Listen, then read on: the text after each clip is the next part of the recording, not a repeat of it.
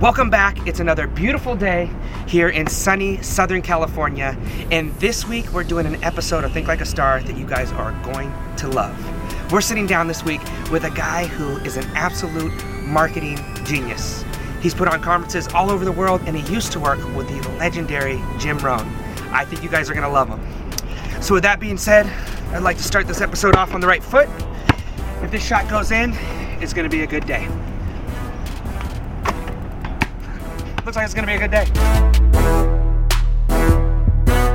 Here we are back in Marina Del Rey, and we have my new friend, Kyle Wilson, and I'm very excited. And you're fresh off the airplane, right? I am. How's it feel? How's it feel to be in California? Well, you know, uh, Texas time or you know, LA time. I got up at two thirty this morning. Oh, jeez. Yeah, because it's a couple hours earlier, and I woke up early. so you're ready for a nap. Yeah, kind of. No, I, I feel good. And you had a little bit of an adventure on the plane today, so uh, I would like for you to share that with, Okay. with everyone. Oh well, uh, I was sitting next to Johnny Rzeznik of the Goo Goo Dolls, and it was fun. We, you know, amazing guy, and got to have a great conversation. Yeah, I So it's love fun. it. That happens a lot to me. Just meet the coolest people, and so that's. I always feel that's serendipitous. It's a little bit of a God wink. We love that word around here. We're big serendipitous people around here, just so you know. So that was Yeah. great. Um, so, what do you think? And I guess maybe you kind of hinted at why does that keep happening to you in your life? Because I was telling you earlier, we went and saw Think and Grow Rich, and you're thinking thoughts and you're manifesting uh, God, higher power, universe. What? Why do you feel like things like that happen?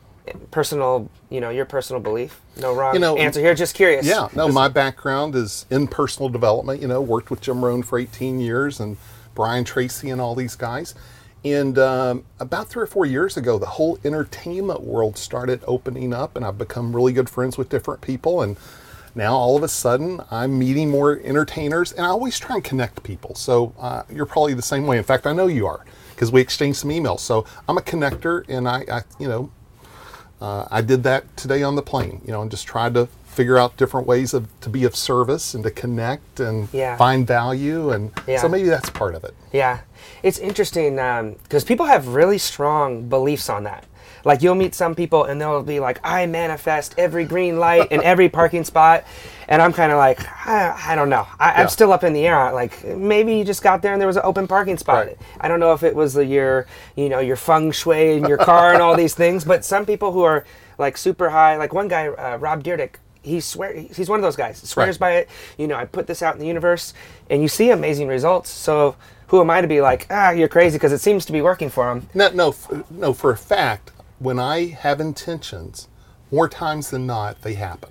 Right? yeah. Now it might be over a period of time, but they don't all happen, and that's just my experience. Yeah. And I wouldn't debate someone else's experience. You know, if that happens for them, that's amazing. Yeah. It's part of my experience. I don't get too caught up into it, but I think how we met was a little bit of a serendipitous meeting you had with a friend of mine, Julian Sato, right? Yep, yep. And so uh, it's interesting. I think we're here together because of that. Yeah, and that's why I'm excited. It's so funny how those things they continually happen with us. Whether um, I mean, I could tell you story after story of us being on the road and someone following us, and then opening up an amazing door, or just being um, random chance encounter with someone, and it led us to be here, and then to find out what you do and what we're working on, and how all these things really fit together is, Right. is so exciting. So, well, I just think it's so fascinating what you've done over the course of your career and now kind of reinventing and, and doing new things. And um, i'm just excited to learn more. So how did this all start? Take me back to you know the beginning of you as a young guy running around. What were you up to? Where were you at? Yeah. Give me the I- well, you know, I grew up in a really small town in Texas, Vernon, Texas, and uh, was always a little bit entrepreneurial, you know, selling things and creating things. I did get into drugs early on. You know, I had a had a rough high school experience, and Mm-hmm. at age 19, I, I really changed my life. I, Hmm. I had a spiritual experience that made a difference, and that took me on a different path. And I'd say within seven years, I made the decision to move out of Vernon into Dallas. And I, I mean, I started a business at age 19, grew it, had Oh, wow. 10 employees, the whole thing, um, with no business experience. But at 27, I moved to Dallas. And again, serendipitously, I got in the seminar business within two years. Mm-hmm. And within six months of that, I met Jim Rohn. And uh, uh, got to start promoting Jim through uh, the company I was working for. And eventually I had to go out on my own because I wasn't making money. I had a different uh, mindset. And so went out on my own and started traveling around the country. I'd go to Chicago, Atlanta, uh, Washington D.C. and got pretty good. I'd get a couple of thousand people in a room, and I'd go, you know, every 70, 80 days between events, and I would hire Jim Rohn and hire Brian Tracy and Og Mandino and different speakers. And then in 1993, um, uh, Jim became available, and so I made him an offer he couldn't refuse, and I started Jim Rohn International. It was actually my company. You know, we say we partnered, but it's my company because he'd had a bunch of bad partnerships, so he wasn't opening open to that. I didn't even pitch him on that. I just Yeah. said, "Hey, let me have exclusive rights, and I'll pay you X amount, a Yeah. percentage." Yeah. And you're safe. You don't have to worry about if I make money, lose money, you're going to get paid. Yeah. I just need exclusivity. And from there, I started creating products. And uh, I found out when people would buy all our stuff, then what? You know, but people would, people would hear Jim Rohn and it would get them into personal development and then they wanted other stuff. So I started another company called Your Success Store.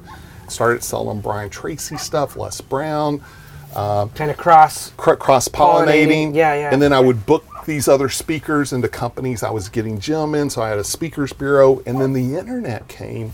And I was really one of the early adapters. So I built a million plus lists through all my different publications. And Yeah. we were, we were And you were the first person to do that, right? No, no, but I, I was Okay. early, early. Pretty in early, yeah. I was one of the early guys to hit that kind of significance, uh, Yeah. number wise. Yeah. And um, you know, Jim, um, he, you know, he he's a lot of speakers out there are really good marketers and salespeople too. Yeah. Jim's a pure philosopher, Okay, right? And okay. so he didn't. Stays in his lane. Yeah, he this didn't is what wanna- I'm good at. This is what I like to do. Yeah, he didn't want to speak that much necessarily. He didn't do radio interviews. So you had this aggressive promoter, me, and Hmm. Yeah, you had yeah. Jim, who uh, is this philosopher who's like, hey, you know, uh, if it's not necessary, let's not do it. Like he Yeah. Hmm. really loved his privacy, and he. Uh, uh, uh, so, so we had that interesting dynamic going on. Yeah. So with the internet, I was able to get his message out so much more aggressively without him having to show up. In Yeah. fact, I said my mantra was, "How do I build a company without Jim having to show up?" Yeah, and so yeah. the internet was just perfect for me. And then uh, in late 2007, uh, for a variety of personal reasons, I ended up selling the companies, Mm-hmm. Jim Rohn International, Your Success Store. I was also the agent for Dennis Waitley and other speakers, Ron White. Yeah. And all those lists, I sold all of it and all the intellectual properties and um, became a Mr. Mom and took like a seven year hiatus. Hmm. Yeah, yeah, And yeah. kind of started kind of getting back the last couple of years. Yeah. So you just got the whole. I know. Yeah, you just laid it out for me. I'm ready there to it is. rewind. So I want to go back Sure. to the drugs. Okay. How old were you when that started happening? Because so I'm out speaking, as you know, to a lot of kids. Yes. And um, today it's a different it's a different time. It's a different age. You know, they aren't ever outside playing by themselves. You have to be worried they're going to be abducted. It's just a different world. Right. And and part of that I think is because of the internet and because of social media and these things that have come along with it. And I really think that it's harder than any time before to be a kid. Um, they're exposed to things so much younger, and there's a loss of innocence. Even if you're a good parent that keeps them isolated in a small Texas town, their friend has a phone that has access to literally every piece of information in the history of the world that, that they can have at their fingertips. So now kids are, are struggling with the same things that they've struggled with before, um, but the, the, the suicides and the self harm and, and the bullying and the, the school shootings that are going on, just even in this last year, have just skyrocketed in all these areas. So, um, making it more personal for you, what, uh, like, I guess, how old were you when that kind of started, and what kind of um, led you to start doing those things? Yeah, so for me, uh, age 16, and it was really popular at the time, Mm-hmm. Yeah, right? yeah. You either were probably smoking pot, or you were drinking, or you were doing both, right? Yeah, yeah. And uh, for me, it was it was definitely an influence. I was my job. Uh, I think when I was a freshman in high school, the two. It was a pizza place, and the two night managers who were seniors, Ah. you know, were were you know selling Yeah, yeah. selling uh, pot, and so uh, so I started out doing that, and eventually, you know, I it escalated, Yeah. and uh, the entrepreneurial part of me started selling it too, right? And Yeah, yeah, yeah. eventually, Uh, eventually, it was a whole thing, and it's really crazy, amazing. I mean, I feel like I've had nine lives, Jesse. I mean, I Yeah, yeah. really a lot of bad things could have happened. You know, whether it's jail or other things, and uh, it did happen actually for quite a few of my friends. So Yeah. I I feel very blessed and fortunate to have transitioned out. Yeah, yeah. And you said you had kind of a, a spiritual um, awakening that kind of you're like, I don't want to do this anymore, or what? What happened there? Yeah, so so uh, I had uh, at the time, you know, had become became a Christian, and that really impacted me, right? Mm-hmm. And had a community of people around me, and um, it was just uh, a, a powerful experience for me. Yeah, yeah. I uh, I love that. I, I, I feel like how, how what was the population of your town? That you were in? Twelve thousand. Okay, yeah. So fourteen thousand where I was at, and well, that's the town across from the little island um, that I lived on. But um, I feel like sometimes in those places where there isn't always a lot to do, Right. and and um, then you know you didn't have access to as much of what's going on in the rest of the world. You know, now like we're saying with the internet and the phone, we can know what people are doing right now instantly on the other side of the world, and and we know what we're all listening to the same music, and and it's just a different world. But back then, with so much isolation, I know in our town, there was a lot of problems with with all those things, with the drugs, with the alcohol, with the depression, with the suicide, um, and that's something that's tough in those small communities, and and um, is a big struggle. So. I love that you were able to kind of turn a new leaf pretty fast. It sounds like it wasn't uh, too long of a time, and then you were able to head a totally different direction with it. Right, and you know, when I look back now, um, you know, it probably was a little bit more of a transition than I realized. Like people, from my my kids are grown; they're 22 and 25, Yeah. and they would never know some of the challenges I went through. And now, as they're going through challenges, I actually have to go back in my memory banks and realize, wow, I was struggling with being secure. I was struggling with this. I was struggling with that. You know, the struggles I was going through are coming more real to me as I watch other, you know, kids, you know, whether it was my age or earlier or, or a little bit older, Yeah. go through the same stuff.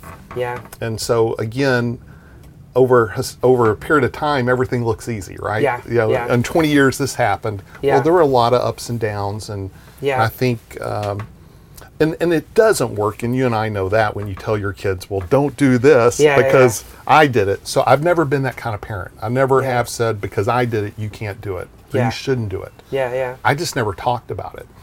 But as it's coming up now, it's like, okay, I, I have to go back and realize what was I thinking. But yeah, just communicating to to my parents. In other words, I would talk to a friend, I would talk to someone else. But you know, if my parents asked me how I was doing, I'd say fine, yeah, right? Yeah. And I don't know why. You know, looking Yeah. back, I don't know why. But it's helpful for me to look back now. yeah, And and so I would challenge parents to do that. Look back and really take a deep dive. Yeah. How were you with you your were parents? that age, yeah. How did you handle things? Did you just you know, go out of your way to tell your parents everything? yeah, yeah. know? Huh, now I'm thinking about me. I'm like, huh, yeah, I was that kid too. Like, sometimes you want to talk, and you're. Up, I'm still like that with my parents. I feel like, and then sometimes it's like, no, I don't want to talk about like certain stuff. Like, I don't like sharing my romantic side with Right. my parents. It's like I don't know. It just feels. I, I'll let you know when I'm getting married. I don't know. I'll let you. Maybe, maybe, maybe I won't. I don't Right. know. Um, the hardest one though was learning to drive. Um, when you had to do the driver's, uh, what what is it before your permit, and you got to drive, and your mom's got to be in the car. oh my gosh, that was just World War Three every single time because I'm just like my mom, and we're hard headed, and uh, she wants to be controlling of the, of the driving, but I'm driving, but she's trying to like control like. Like I took a few lessons. I know I put the clicker on. I'm going right. Like I'm slowing down. Right. Like chill out. But those were those were battles. So that's that's great advice Right. the more I've grown and thought about it, the more I'm convinced that the hardest things that we go through and those challenges, like you were talking about, are really the best things that can possibly happen to us, and they give us such an advantage, and and they give us such a um, what we call it grit. We'll talk about Right. having grit, having substance, having some toughness to you. Right. And if you just kind of skate through life and everything's easy and you never have any hardships, um, it's really doing a disservice. And um, one thing that I find when I go into all these schools, they have me talk about kindness and uh, kindness week, and and um, and those are all great things, and I'm so um, you know supportive of that. Yes, be kind, but when you go out of that school, the world isn't always kind. Right. You get out there and people are honking their horn and flipping you, you know, hand signals, uh, and and that sort of thing, you know. And so these kids now, a lot of them have never experienced this. Right. Um, and it's even like something that's going on in the college culture where they, they got these crying rooms, and I think it's all exaggerated by the media, both sides. But um, they're they're put on these little bubbles, and then they're so like offended that anyone would have a thought that's contrary to their to what they think. You know, just even a thought. You know, so um, it's it's a it's an interesting time you know, to that respect. Um, so, so, all of that to say, um, as far as challenges that you've gone through, is there anything outside of what you already talked about? I would imagine in this business world of you starting at 19, starting your own business, Mm-hmm. having employees, to getting one of the top speakers and, and navigating those waters, that you hit some bumps along the road. Um, I would love to hear about any of those. And maybe Oh, we don't have time. Maybe yeah, there's we- been so we- many, or maybe it's been a great, a great Yeah. climb. What are some of the other big challenges that you've faced, if there are any? I'm assuming there are. There's Oh. got to be some. yeah, so many. Uh, all the things you touched on, right? Uh, whether it's family challenges, whether it's uh, staff, employees challenges, Yeah. whether it's being the agent, whether it's uh, building a company, uh, plus your own personal challenges. Yeah. Um, and you talked about grit, you know, and resilience. And I would add to that, it causes us to go dive deep, right? Yeah. The my searching, you know, Jim Rohn would quote the Bible and say, "If you search, you'll find." Yeah. But rarely does a good idea interrupt you. You have to go search. Mm. And most of my searching has come out of hardship. It's come out of pain. It's come. Uh, I created this profit sharing program and celebration program, um, a ten point review. All that was created out of having pain of having a team that I didn't think you know was buying into what we were doing, and that caused me to go search. And from that came amazing results. But it wouldn't have happened without the pain. It wouldn't Yeah. have happened without the challenges. Yeah. My best parenting stuff has come out of things that didn't work. Yeah. I had to go search. I had to get mentors. I had to read the books. Yeah. Had to journal. Had to pray. Had to, you know, Yeah. you know, figure out. Oh, that's not working. I should quit doing that. Right. Yeah, right? yeah, yeah, yeah, yeah. You know, Yeah. and people say you should do this. No, that. that- I don't have to go do it again Yeah. uh, to prove because someone else it worked for them doesn't work for me. So you know, Yeah. all that has come from pain and challenges and problems, and Yeah. uh, that is one of the, the blessings and benefits. I always say, you know, having, in my opinion, you know, uh, parenting, then marriage, and then owning a company and having employees are the three biggest personal development things that you know we have. Trial by fire, Mm. forcing you to, to, to do it under the microscope. Yeah, doing Yeah. it your way is probably going to get challenged on all three of those. Yeah, right. yeah, you're yeah. going to maybe get misunderstood. You're going to, Yeah. you and yet you're expected to lead. Ex- Yeah. You're expected to be play at a higher level, Yeah. right? And sometimes you're going through this stuff yourself. I love it. I think um, so many people want, they just want it to be easy. Like they just want, but those things that are the trials and the tribulations. I know for me personally, like um, basketball, the, the the obstacle was just being little and living in a in a very remote area, and be, being smaller than everyone. And that made me work harder. That made me tougher. That made me have to learn the game. It made me I wouldn't have been a, probably a good player if I was a big, strong guy that could jump out of the gym. Maybe I would have, but I, I doubt it because it would have came easy to me. Right. Um, and I see that I see that just time and time again. I know um, when I first moved to LA, I was living on a blow up air mattress, queen size blow up air mattress, in a low income housing in Van Nuys, um, in a basically in the living room kitchen. And this other guy lived in the room, Tommy Driffle, an awesome guy. And he's like, he's the only person I knew in LA. I was like, I'm gonna come out here, I'm gonna do basketball commercials. Um, it's gonna be great. The next thing I know, I'm living on this thing. And I'm like, well, this isn't, I'm not happy. This isn't where I want to be. This isn't where I saw my life. I was the minority for the first time in my life.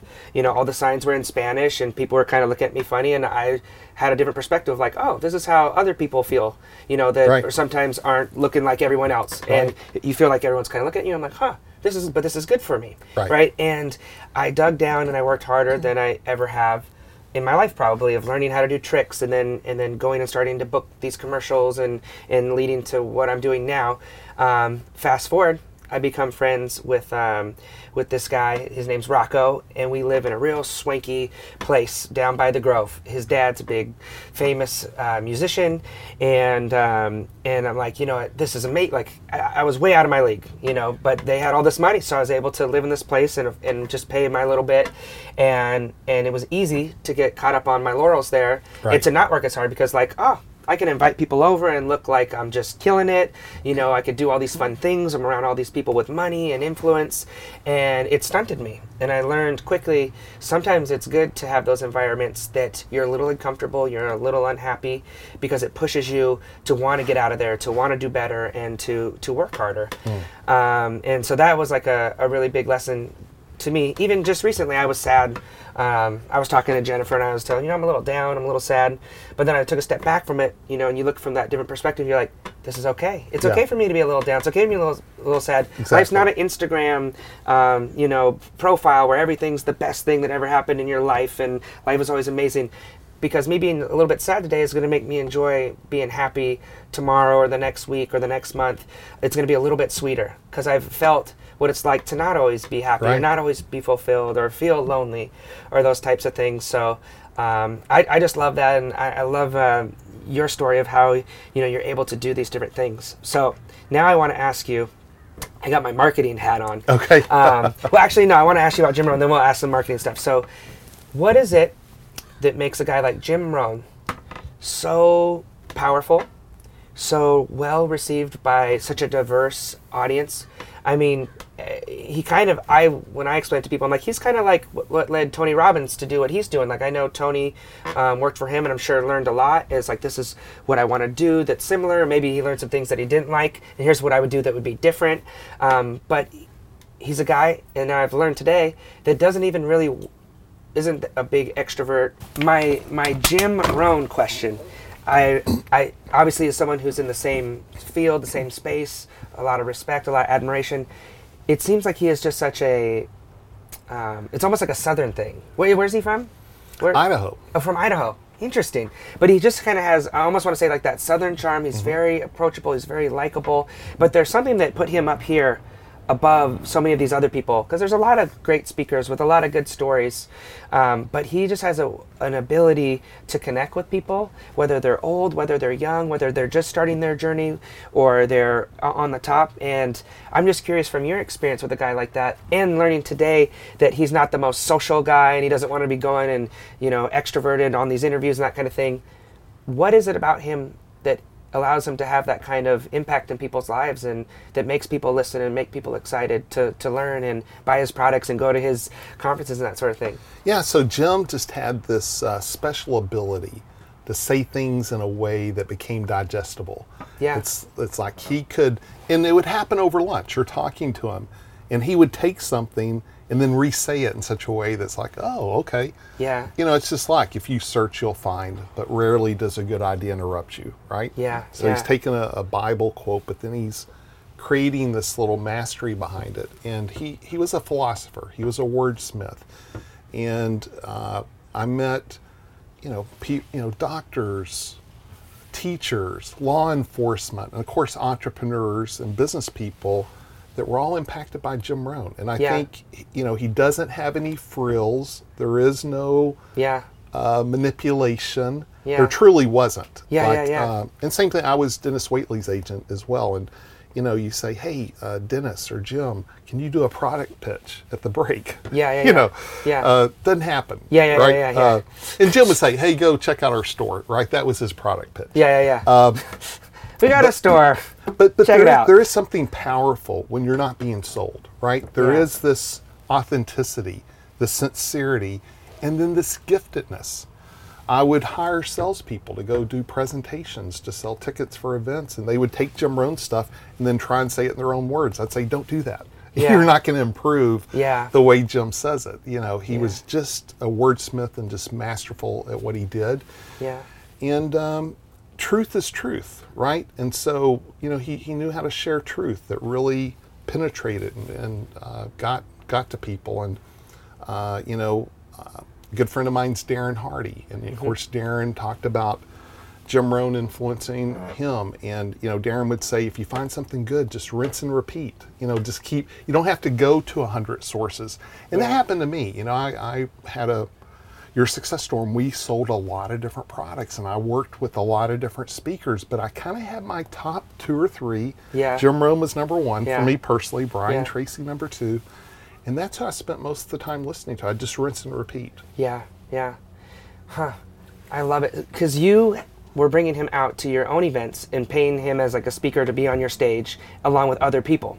So when you had all these people, he was the one that really stood out. Is that why you eventually approached him because you saw either people wanted mo- more products from him or they just loved him and and he got a different like re- reaction from audiences or what kind of made you want to see him as the ideal um, person for you to, to partner up with so he had a, a business partner, and Okay. they um, they lost a lot of money together. Mm-hmm. And so when it came time to book Jim for the next event, it became clear that they had split up. gotcha And I knew I'm a pretty good promoter. I thought he was the best speaker in the world, Yeah. so I just made him an offer he couldn't refuse. Yeah, yeah. It's like Jim, I'll I'll pay for I'll pay for the team. I'll do everything. I'll create the products. Yeah. And I'll pay you a percentage, uh, like a speakers bureau on the speaking, and then we'll I'll pay you a royalty on the product. Yeah. I just need exclusivity. Yeah. And so the opportunity came, I guess, when the need arose for him, uh, and that that was nothing. I was I was never able to replicate that anywhere else because most speakers had their own business. Hmm. Yeah. For Jim, he just wasn't interested in the business side. Yeah, yeah. You know, he was he needs someone like you. He's the creative artist. he does, Yeah. and and Yeah. he, um, you know, he would say, "Hey, uh, fortune over fame." Like he was, and I'm like, I, I could tell you some stories Yeah. on deals he turned down that Probably were really sick, yeah. it- it- Yeah. uh, like a three-book Simon and Schuster deal with Jan Miller. You know, Tony Robbins and Stephen Covey's agent, and I Yeah. worked a year on that. Yeah. But he had his reasons. He didn't Yeah. want to, Wow. and and and we talked about Millions it of later. dollars, probably. Yeah, Yeah. we talked about Yeah. it later, and it all worked.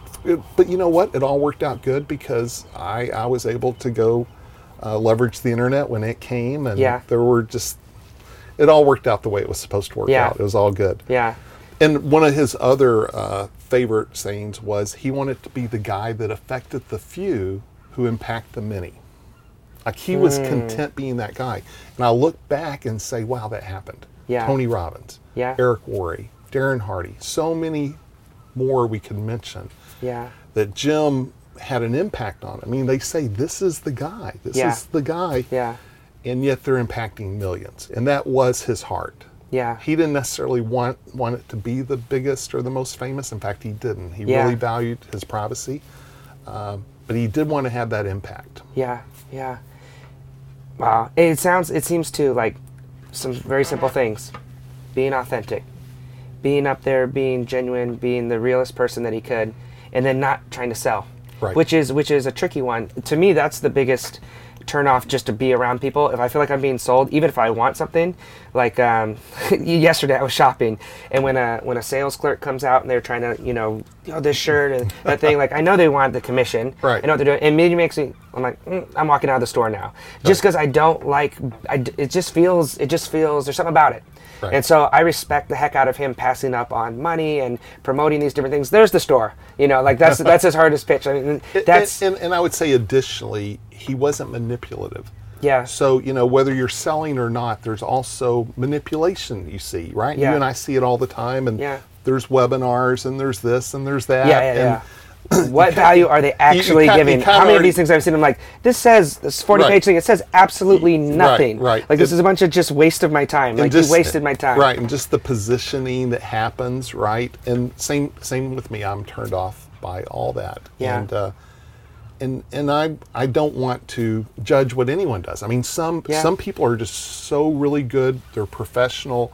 They're masterful, but there might be a little bit of you know working you a little bit. I just don't think Jim did that. Yeah, And I'm not yeah. trying to say good, bad, or indifferent. Yeah. It just it's factual and I think that had its own appeal, especially to uh, I, I got from a lot of people. I don't care for any of it other than Jim Rohn. Yeah. Jim is Yeah. the guy. Yeah. You think he could have made a lot more money had he bought into all that stuff and and and been more manipulative and done those things, or do you think in the end being that way ultimately blesses you more than more than the the short term financial gain? I don't think it was Tough a- question. I know. I'm No, I'm throwing some tough ones It's at not you. a tough one. Uh, I don't think he had it in him to do. It wasn't Yeah. even. It wasn't a choice for him. Yeah. Yeah. There was no choice being made. He Yeah. was just authentically himself. Yeah. Now, some people have to wrestle with that choice. Yeah. But with Jim, he was a philosopher. Yeah. Yeah. Yeah. Yeah. You know, he he He really. Yeah. he, he really can't say it the way you want him to say it. He can only say it the way he's gonna say it. Yeah. So he didn't study anybody else's way of saying it, or you know, Yeah. he didn't go to courses. He Yeah. just had his own way of doing things. Pioneer. Yeah. I love it. So now I'm now I'm putting on my marketing cap, and Okay. I'm very curious about how you're able to do some of these things early on with the internet. Or, or how about this? Filling the room. You're filling these rooms with thousands of people. You're getting speaker, how speakers to come and, and be on the stage. How did you get that going? Like how how how were you able to do that? How did you? Was there someone that um, you learned from? Did you come up with these ideas on your own and, and trial and error? And sometimes people didn't show up. I mean, I'm sure there's Yeah. got to be some good stuff there. So. Well, in the beginning, I had to learn the speaking business. The the seminar business was, which was back in the day, you know, the old old days, way before the internet. Yeah. You had to cold call companies to book yourself to go speak. yeah.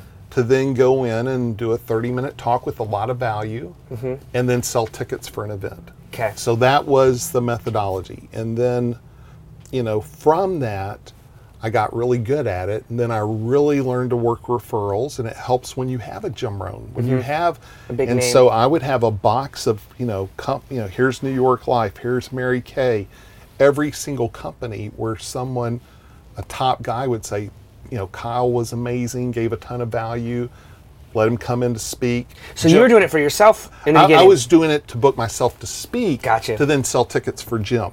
Got you. Wow. Right? So, you're really so that- integrated. in that's how I learned, right Yeah. in the very beginning, and that's how Tony Robbins learned. Yeah. When they say Tony worked for Jim, that's what Tony did. Yeah, yeah. He would have to go speak for companies. Most He'd most, speak and then come see this other event with other with Jim. Jim, like and a guy that you're going to meet Saturday at my inner circles, Don Hobbs. Yeah, yeah, Don yeah. Hobbs, who's the founder of Hobbs Herder, and at one time was the president of Jim Rohn Productions way before me. You know, he was back there with Tony, as Yeah. was Jerry Haynes and a lot of guys, and. I, I assume they had to book their own meetings. A lot of these companies have telemarketers and then they have the speaker. But for me, I had to do both. And then I got really good at referrals and getting testimonial letters. And I really learned how to do that. And then I learned how to do advertising and mm-hmm. to, you know, do trades with the business journal and then radio stations. So I'd come to LA and do an event and try and book up a couple of hundred meetings, you know, and you're having to plan out the wazoo, and then you would have a couple of people working for you, and so you have to pick it geographically. And you know, I go speak at eight at the beginning of the meeting, then I'm at another one at ten at the end of the meeting. Right, Yeah. you're doing that whole thing, Yeah. shuffling. But then I would do the media blitz. Yeah. and I'll just give. Uh, so for me, I created this thing called the Wheel. It was Okay. 1993. Started Jim Rohn International. Okay. The Wheel. I'm from Texas, so you know W H E E L. Okay. Not W I L L. And it was a circle, Okay. and I put a hub, and I put Jim Rohn, and I drew out these spokes, and every spoke was a product or service, and the goal was to get people on the wheel, and then take them around. Mm-hmm. But here's the key: how do you get more people on the wheel? So I don't know. Have you ever seen my little Jim Rohn quote book? I don't think so. I moved six million of those. It was a viral marketing tool, and that was a God download where it's like, okay, what is Jim's secret sauce? yeah. Yeah. His secret sauce is uh, he's profound. People love him. They want to refer him. He's a wordsmith. So I created a little quote book, and I had a to and a from, and I promised this didn't exist before I did it. Yeah. It's 1993. Yeah. The to from. So my advocates would, you know, buy them 10, 100, 1,000 at a time to give away. You know, Yeah. network marketing companies, insurance, Oh, yeah, yeah. real estate yeah. and uh, and I had my catalog in the back, and then I also had how to buy in multiples. And people'd say, "Well," and I've got them in my briefcase. I'll show them to you. Yeah, yeah, I I did them for Brian Tracy, uh, Mark Victor Hansen, Zig Ziglar. You know, Zig. They still. That's what Tom Ziglar gives away to every person he meets, right? Hmm. but not the first one I did was for Jim, and it became this viral marketing tool. And how I looked at that is getting people on the wheel. I had this army of people, and I would sell them at a really great price. Yeah. It- so so So people were buying them. oh yeah yeah, yeah yeah. Six million of them. yeah. So the key was uh, a spoke is a product or service, but it's also customer acquisition. So if you Mm. can get people to buy a product that also gets them on your wheel, and then the key is you got to talk to the people and build a relationship. So that's, you know, and I have membership sites and I understand click funnels and funnels. Yeah. But again, I like This. the will Yeah. more than a funnel because a funnel has an agenda. Mm-hmm. The will has no agenda. The will is you're on it and I'm going to give you great value. Yeah. And you might want to do this or you might want to do that or you the key Yeah. is you talk to your list and occasionally you give them something to raise their hand Yeah. at and you try and pick things that would be really valuable. Yeah, yeah. And so I have those that I do that really work for me. And so with Jim, I understood, you know, yeah, we need some more products and services. We don't have enough spokes. He had a book, he had an audio series, but how do I get more people on the wheel? And that sparked this little quote book idea, right? Hmm. And I had another one we moved a million of called How to Build Your Network Marketing Business. And again, it got down to that industry loved Jim, right? Yeah, and yeah. and if and so I had this whole Did he kind of promote the network marketing industry? like it's a good way to make money. he he um, he did after I came out with that. So that was he was a little bit. He had always been promoted as corporate America's chairman of the board, Okay. and that's how he had made all his money. But really, it, he was in love with network marketing. Yeah, he really yeah. believed in it. Yeah. He traveled the world, you know, for companies like Herbalife talking about it. But he, um, you know, he did kind of come out of the closet the last seven or eight years, saying, "Yeah, what an amazing industry." Yeah. Where before he was more neutral. Yeah. Yeah. Yeah. He would have definitely gotten behind it, but he didn't. He wasn't an advocate Yeah. out there talking. Yeah. So, so one final thing. Yeah, yeah. So I talked about you go to Los Angeles, right? So I'm doing all kinds of trades to, you know, bring your sales staff to come to the event. I'm going to give you Oh yes. Yes. Yes. Yes. Yes. Yeah, yeah, yeah. You're, you're going out. So, so here's a little distinction, right? Instead of trying to put an ad in the paper or on the radio telling them where the event is, when the event is, how much the event is, which now you're, that's only trying to sell yeah. Yeah. and how many people can go to that event on that day and pay that kind of money? Very few. My whole thing is I never told any of that. I just tried to get people to call our phone so I could give them the info. So then I get mm. their name. I get their, this is pre email, you know, I get their phone, I get their address, I'd send them out stuff. Now they're on my list. Yeah. I started creating a list. Same thing, you know, once the internet, get people to my website, get them to opt in. So instead of, you know, if you're going to do advertising, I would never Yeah. do advertising, Yeah. you know, giving them everything they need to know because now Yeah. you're just trying to sell Yeah. versus how do I get the person on my wheel and then try and sell. Hmm.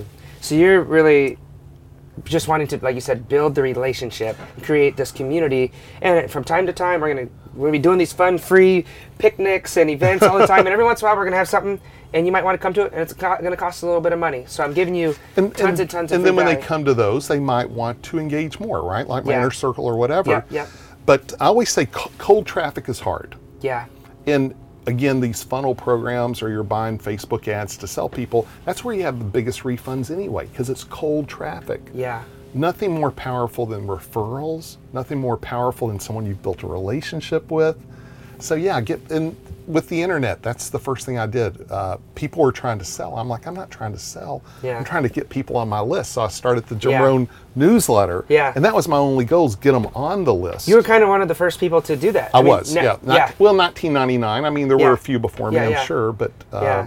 And that's the huge, yeah, that's the hugest thing. You know, they push. You gotta build a community. You gotta get people subscribed. and it was so easy back in. then. Yeah, that was easy back Yeah, then. I'm not yeah. saying it's easy now. It's harder now. Yeah, yeah. And social media is critical now. Yeah. But even social media, because we are tar- talking marketing, right? at Yes, and that's where I want to go next. Yeah, so that yeah. I want to know about where Yeah. it was then to where it is now. Yeah, so- but I want to interrupt you and say Yeah. one thing I've learned about your story. Okay. You gave me probably a five minute thing in the beginning. Yeah. Here's my cute little story. I was here, I went through this, and then I transitioned to this, and it sounded like, oh, this has been just, you know, a cakewalk. you know, it's been rainbows and butterflies. But one thing, and you still, you still, and this is what I like about people who actually do things, they don't oversell their accomplishments. Where I meet a lot of people, and they're like we talked about, they're just selling, like, and it's like. I'm just here to shop. Like, stop trying to like sell me. And this isn't to someone who's like their job is to sell me things at the shop, but just like a lot of people are just so, um, you know, I did this and I did that. Granted, you're talking about these things because I'm asking you about them, so right, I, you right. get a pass on that. but you gl- you glance over some of these things.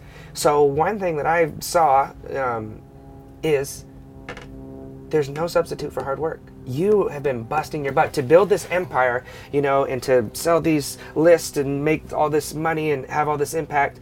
You had to work your butt off where you're going, and you're actually doing the speaking, which is, I know, a lot of energy, a lot Right. of, you know, it's a lot of pressure sometimes. It can be nerve wracking. You never know what kind of audience you're going to And then you're running and doing 10 meetings in a day or however Right. many it is in the beginning of one and planning it out. Just planning that day sounds stressful and like a lot of work to me, you know?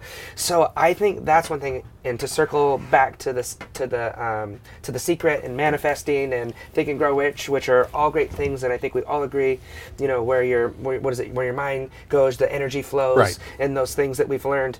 Um, that's great, but none of it means a darn if you don't get off your butt and go schedule those meetings and go talk to those rooms and get them to come to the conference and send those emails and take those. You want millions of people calling you so you can tell about it. That's my nightmare. Right. Like, you know, I see why maybe I'm more on a Jim Rohn. Like, I want to try to be profound. You know, Right, not that I could ever be how he was, but Right. I, I, I need a I need a Kyle Wilson that loves that grind and loves that work ethic, and that's the thing. All those manifesting and dream boards and all those things are great, but you have to get out there and sweat and get dirty and pay your dues, and that's what I like about your story that you haven't. I feel like there's way more that I don't even know Well- about, well, but I picked up on it, so don't think I don't know. Yeah, no, and you're 100% right. I will say the game changed, right? You have to innovate. You have to, to go with the flow, right? Yeah. And so when the internet came around, I told Jim, I said, once I built a 50,000 person list, and this is again back in 2000, I can fill a room. Yeah. So I did not do any more meetings. Yeah. Meetings ended, Yeah, you know, yeah. after I found the internet. And Yeah. then I went to work on that. And so my hard work was sitting at a computer all day Yeah. right? I, I didn't get on the phones. So you have to take what, you know, and you got to build it around what you're good at and what you do. And now I think social media is a big thing. And I, uh, I, I have a lot of millennials in my world, and I did this book called Passionistas. Okay. I hope I have one. You'll you'll Okay. meet my partner on it, Erica Dela Cruz. And one of the things I learned from Erica, and I came to so appreciate, is you know, because millennials take a lot of heat, right? It's like, oh, we're doing selfies and we're doing all this Yeah, stuff. yeah. But on the flip side, you have to say, you know, what what's the market giving you, right? Yeah. You don't have to go through a middleman. There is no more middleman. You're your own business card. Yeah. Right? And so social media gives you that opportunity to create your own billboard, to create your own advertisement. Yeah. Um, and one thing you know I know about millennials is they don't waste time on things they don't believe in. Yeah. Right. And Yeah. so, uh, how do you take advantage of technology? How do you take advantage of this opportunity to build your own community and your own tribe? And it's a powerful thing. So I um, I can ap- appreciate what they're doing, and I you know I'm, I'm on Snapchat. I'm on all of them, Yeah, right? yeah, and yeah, and uh, and I believe in it. And at the same time, I think it's critical you get that same group to then get on your email list because you Do don't you still own- think email list is a thousand percent. I'll. I can give you example, Yeah. uh, but you don't own. You know, ask people that had a million people on MySpace, right? Yeah, yeah, yeah. yeah. But but Facebook's ch- Exactly. so Tom Ziglar's a good friend of mine, and Zig Ziglar they have five million likes on their page. He would put up a post. Facebook, I'm Yeah, assuming? okay. right. Yeah. Never spend a penny on advertising. Would put up a post, get half a million likes. Yeah. Now he puts up a post and he gets 500 likes. Isn't that they crazy? change the, The algorithm. And I kept telling him, I'm Yeah. like, Tom, get those people onto an email list. I'm begging you, my friend. Before, yeah, something and, and sure enough, they and, and now they own Instagram. It's going to happen again.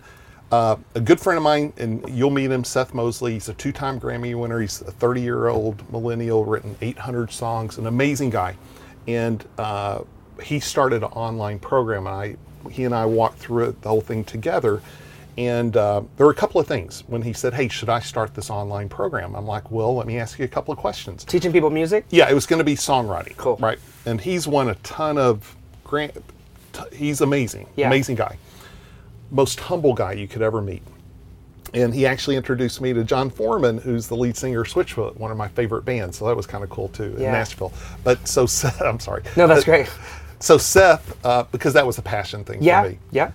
So Seth said, I want to start this online program. And it was actually an idea of a common friend of ours. And he said, What do you think? And I'm like, Well, I got a couple of questions. Number one is, uh, Do you know if people want to buy a songwriting course online? He goes, I don't know.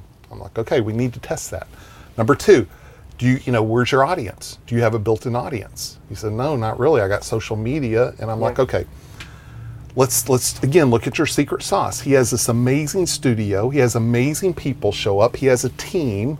You know, he understands all that. I'm saying you should start a podcast. Yeah. He said, "Yeah, I've been thinking about that." Uh, okay, great. Second of all, you're really not that involved in social media. And again, you have all the right stuff. You have the right people. Yeah.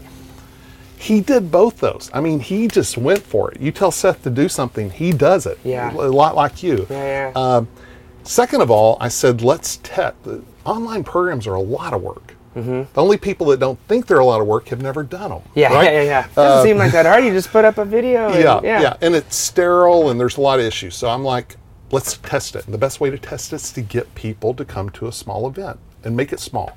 So go out to your world. I, I know you hand built the audience, but you know, go out and let's just test if there's an interest in you know 25 people for a two-day weekend. You know, modest dollars, 300 bucks. Yeah. Let's just test it. Yeah. And if it doesn't work, I don't know, you know. If it does work, you know, let's sell it out and create a waiting list and, and see how it goes, see if you have fun. Because for you to show up for two days and do what you do, that's not a lot of work. yeah, yeah, That's easy. Online program's gonna be hard, my friend. yeah. So he did it, sold it out quick. I said, okay, do another one, you know, three months out. Yeah. Double the price, double the people. So 50 people, 600 bucks, sold it out. yeah. Okay, thousand bucks, hundred people, sold that out. He's building this up. Yeah. His podcast is taking off. His social media is clicking. By that third event, a guy shows up and says, "You know, I'm an online marketer. I'd love to help you with an online program." So they did it, and Seth, uh, he was, we were on a call together at one of my inner circles, and he uh, he said, you know, it was probably 20 times harder than he thought it would be. Yeah, of yeah. just Yeah. because he's he wants great stuff, right? So they were really picky. Um, but you know, he had a phenomenal launch because he had an audience. Yeah. So a lot of people out selling, you know, all these go do an online program and make money while you sleep and all that. Yeah. But you have to have an audience. Yeah. But here's one of the things he said on the call. He said, you know, you told me you have to have an email list. And I'm like, ah, I don't know about that. And he That's said, outdated. That's outdated. he outdated. said that's how we made 90% of our sales was the email. We got them. We had to Yeah. get them from Yeah. these again, Podcast, I'm- one of my best Facebook. friends has the biggest real estate. We have actually he's Robert Helms, uh, the number one real estate podcast. And it's like the key is get them from your podcast onto an email list, and then you can talk to them. Yeah. Right? Yeah. So you're on all the email lists, right? You probably Yeah. get Tim Ferriss and Yeah, yeah, yeah, yeah. you know Kyle Gary Wilson. Yeah, Yeah. yeah. and- Talking what you learned from Jim. yeah, and so them. so all these guys, Patience. all these guys that are on uh, on social media, if you notice, they have email list. Yeah. Whether they think millennials are on email or not, you know, Seth, ninety five percent of his audience are millennials and younger, Hmm. and email is what's driven it. Wow. But you pull them from your podcast, you Yeah. pull them from social media, and Yeah. then you can talk to them. Yeah. I love it. So you Build a you relationship. So as a as a marketer, if you're looking to bur- build like a personal brand and drive drive all the stuff you're saying, build that community, get involved in all these things, but still get that email list. Hundred percent. Now, Find, find ways to talk to your list and say, "Hey, listen, I got this really cool gift." yeah, Or like for me, I do a thing about Og Mandino and mhm. the Ten Scrolls, and I'll say, "Hey, if you want it, just send me your email and I'll send it to you." yeah, Right? yeah. There's clever ways to do it to get people to raise their hand and Yeah. say, "Sure." They want it. Yeah, yeah. So now, flipping it a little bit and putting mm-hmm. on your parent hat, mm-hmm. how do you advise kids today? Maybe there's someone who has aspirations to do something like we're talking about to build a brand, to build a company, and they're trying to build a following, or they're just a, a normal kid that's you know having fun at school and likes hanging out with their friends. What do you see in that world for social media? Because this is something I've been trying to wrap my head around for a while. Because I just see so many negative things that come out of um, being addicted to our phones and seeing what people are doing that we don't know and it doesn't matter because we it isn't even real what they're doing anyways. Um, how do you manage that with with in your life, I guess, with um, with young people, and, and what, what are any of your thoughts? Because I'm always trying to, to, to dive into that and learn more. And I'll interrupt you. We we uh, we heard about this girl uh, the other day who was literally trying to get emancipated from her parents because they told her she couldn't have a. I think I don't know if they told her they couldn't have it anymore, or she couldn't have it like at night or like certain hour only certain hours she could have it. But I mean that's like and and she was threatening to hurt herself, like Yeah. suicidal all these things. Like it's it's it's crazy how much this has taken over. Um, I mean, and it's not just young people that are struggling with it too. Like I spend too much time on it myself, and I'm trying to regulate and tell other people not to do it. So, what do you think? I look at it like anything else. You know, it's technology, it's shopping, it's eating, it's I don't know how to tell someone how much is too much. I mean, you're gonna have to figure it out, right? It's it's there's TV. I mean, people are addicted to TV. So I, I, I don't have that. Uh, that's not my issue. It's like, oh, the kids are on social media too much. Um, again, diff- it, it, they're- they've always been on something too much, right? Yeah. They're either going out causing trouble or they're at the bowling alley. yeah, too much. exactly, Yeah. exactly. So, uh, and their parents are too, probably, right? Uh, it's a phenomenal tool. It's a phenomenal tool, and um, if you're in business, if you're an entrepreneur, right, it's it's a powerful tool that you can use to build an audience and to go market. And I, I know a lot of people. You'll meet a guy named Rory Smooth that's flying in from London. I'm excited to meet all these Yeah, people, he- man. he's I'm fly- hard time keeping them straight. He's awesome. He's flying in from London to be part of this. And his son Joseph, I know Joseph. He's 22, but I met him when he's 17. Yeah. He's this marketing phenom, Yeah, right? yeah. And uh, and you'll meet Erica. You know, uh, Saturday she's flying in from Australia. Actually, her her she she lives here, but she's Okay. been there, and she's not here Friday, but she makes flies in Saturday. And you know. She uses it for business. I mean, that's her agenda, Yeah. right? It's not. Yeah. She's not getting all her yeah. but you do you do it's a great way to connect with people i have a, I have a good friend that i was coaching this week that's part of my group and he is kind of an anti social media guy Yeah. but he's an entrepreneur and i'm Yeah. like you know you're kind of doing it the hard way Yeah, yeah, and yeah. he's getting involved and he's saying wow you know i had kids from friends from high school reaching out he's like Yeah. this is pretty cool It can be. yeah, It can be very, very cool. is. 100%. So, so my whole thing is attraction marketing. You know, I call it fishing versus hunting. So I never hunt. Yeah. I only fish. So fishing means you put out good stuff to attract the people you want. yeah. I don't I go like hunting. I just put out the right stuff. Yeah. And social media allows you to put out the right stuff Yeah. and attract the people you want. And Yeah. occasionally say, hey, I'm doing a meeting at my house or I'm offering this.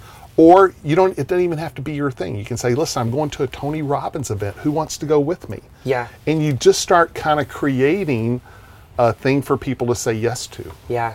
It's yeah, it's interesting and it's funny because everyone's kind of playing this game of trying to get people to engage and put a fire flame emoji if you agree, and that stuff. It's just so it rubs, kind of like the person who's trying to sell me. Right. And I think it goes back to Jim Rohn, Right. inauthenticity. Right. When it's like okay, like a motivational quote every two seconds, and it's like Right. when you know in that person's personal life they have things going on. Like I even know, like watch some of these celebrity pages, and I'm not going to say any names because some of them are we're affiliated with and doing things with. But it's like it's like their kid's birthday, and they got the camera, and they're like, "I love my son," and and they're kissing them and all that stuff. It's like. Just go be with your kid. I bet you he would probably be happier if you didn't have the phone and weren't trying to make a Right. Oh, he's such a good dad. It's like it's just to me it's so corny, but Right. it works Right. and it engages people and they're and they're like oh look at him he's or and even if like he's a good dad or even if they don't like it they're like they're still talking about you. You know like all these you know the lady gagas they're good at getting you talking about them. Right. maybe they're wearing a piece of meat which i don't totally understand it but we're talking about it you know i'm talking about it right now. So it was great it was great marketing you know so And, and I always tell people just do whatever you know they want to do. So for me, they say, "What's your, you know, how often should I post? I'm like, whenever you want to. Yeah. I disappear sometimes. Yeah. I want people wondering, is Kyle still alive? Yeah, yeah, what, yeah. what happened to Kyle? I did that with this rapper guy that Yeah. I like. Um, his name's Russ, and Yeah. and I'm like, I feel like I haven't seen him this. So Right. I'm going. to- I'm like, is he on a like? Is he okay? Is he sick? right. Right. And I don't even know this guy, but I just like his music, and so yeah, Yeah, so, so, so to me, it has to be fun. Yeah. I'm not going to do it if it's not fun. If it's not, um, you know, so so I think you have to figure out what works for you and just do it. And there are some people that are very open and they're out there wanting to, you know, have their own uh, uh, uh, reality TV show on social media, and that's Yeah. people. I I love Snapchat because Yeah, yeah, now, but Instagram has now kind of replaced Isn't it. That crazy? Yeah, yeah, yeah. but you know, it's like 10 second reality TV Yeah. with an occasional lesson. yeah, and then Right. gone forever, Yeah. disappeared. Yeah. that's that's the best part. Yeah. But Instagram really, you know, they, yeah, Snapchat's got some catching up to do, I think, now. No, yeah, that's what I think um, is cool about it is doing the social media. Like you're saying, if you can find a way to do it on your terms, like you're posting what you want to post. It's not for because I used to be judgmental of people. It's like these hot girls with millions of followers, and it's like, okay, we get it. Like you have a certain body part, you put it in every post, Right. you know. But and I would be like judging them, but I'm, then, then the other day I'm like, look, if that makes them happy, and then the people that follow it, it makes them happy, and everyone's happy then why do I care? What does it have to do with me and why am I judging it? So to find that balance in your life because it is kind of a game like we need to stay connected with people they want to they want to see the authentic it's just when it becomes the fake gameplay and that it just I just like can't even like it makes me want to be totally rid of it when I see people commenting on each other's thing Yeah. and it's like they all it's the people who want the following from the other person they're complimenting on everything Right. they say also it's like dude like when you know when my friend does something great i call them or Right. i text them i don't need a public thing where people say like i know this person you know but that's part of the game and like you said i've been around a lot of these cool people but i didn't always take pictures with them you know where it would be cool to have pictures of you and tony back in the day and x y and z because it, it gives you credibility and it, it validates who you are and what you've done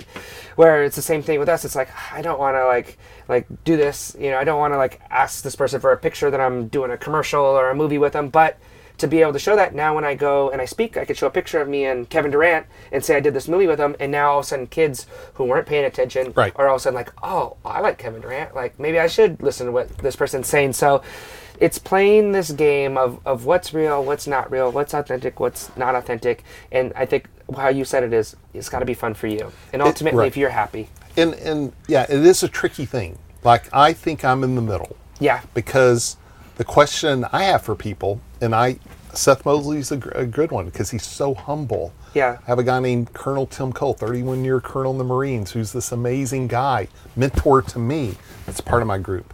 Yeah. And you know, with those two guys, I had to say you got to step step out a little bit more. Yeah. Because how much influence do you want to have? So I think when you bring up the Kevin Durant thing, that's Yeah. a great example. So Yeah. ultimately, uh, I do a lot of mine for the business side of it. Yeah. But it's also influence, right? And so sometimes you do have to have that picture. You know, I Yeah. I was at an event and I'm speaking with uh, the. Uh, Willie Robertson, or Yeah, the, yeah. the guy from Duck Dynasty. Oh, the, yeah, yeah, the, the young guy, not the dad, but okay, the young guy. Yep. And I did post it on social media, and people went crazy. Isn't that funny? I've never seen the show. Yeah. But Oh, I've seen a bunch of them. They, love it. They loved it, and it's like, okay, when I do it, yes, I am. There is that business side of me that wants to create a connection. I'd say one person in my inner circle has sent me so much business. It's just crazy how much. Uh, Tammy Mitchell, and I'll, I'll, I'll say her name. How I met Tammy as I had Phil Collen of Def Leppard do a mastermind at my house. I posted in advance that he was going to be there, Mm-hmm.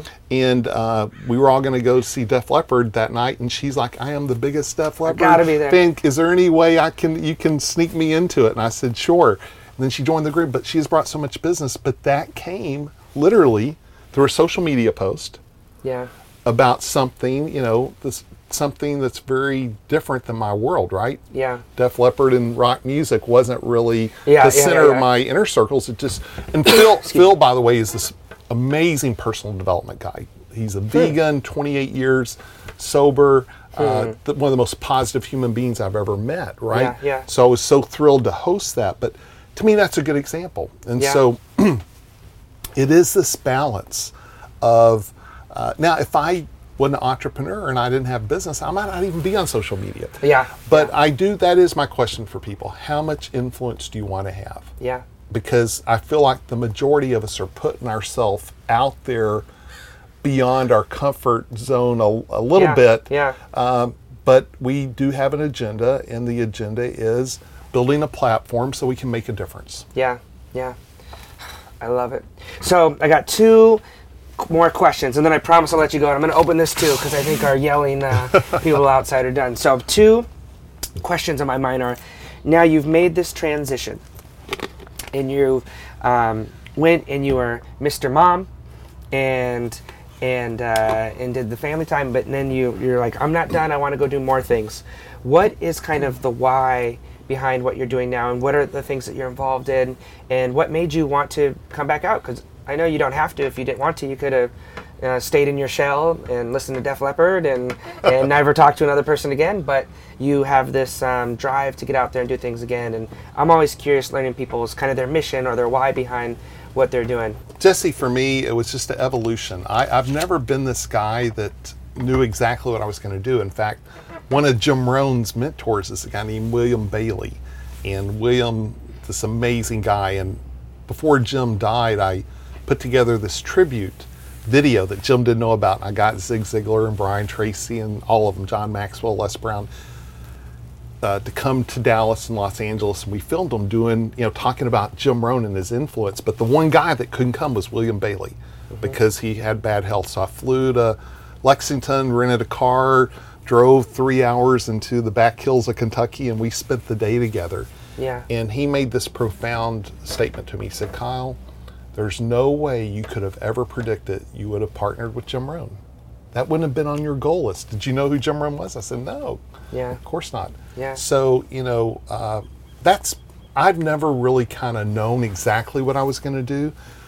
When I sold my companies, uh, there were some, you know, family reasons I did that, and it was just the right thing to do. I just knew I was supposed to, and we had a very aggressive profit sharing plan, and so all my team got, you know, came out great. And the t- company that bought me was also buying Success Magazine, so it was going to help all my speakers now have a bigger platform, and there were all kinds of synergies that made it just like, okay, this is right. Yeah. But I knew how much it took to build that company. I knew how much uh, it took to create that team of 20 employees that were amazing. And so I knew I was done. It's like, okay, I'm selling, I'm done. Now I'm going to become a Yeah. investor and things like that. And uh, it's after my youngest graduated high school and my my kids definitely were getting too much dad. Okay. Dad, dad, dad had dad had a little like, dad, dad- well, I'm just saying it, it. There was definitely something not working there, right? Yeah. And I am a productive guy, and I am an entrepreneur. Have been my whole life. Yeah. Uh, Mark and Jack, uh, Chicken Soup. You know, Mark Yeah. Can, Mark Victor Hansen, Jack Canfield. They said, Kyle, you pick whatever book you want to do, and I said entrepreneur. So I did Chicken Soup for the Entrepreneur Soul with Oh. them, right?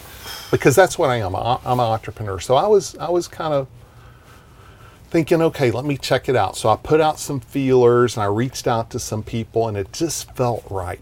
Yeah. So I, I, I came back out uh, and I did some things that didn't work. You Yeah. know, I, I, I wanted to be the behind the scenes guy as I've always been. You know, I was the guy filling the rooms.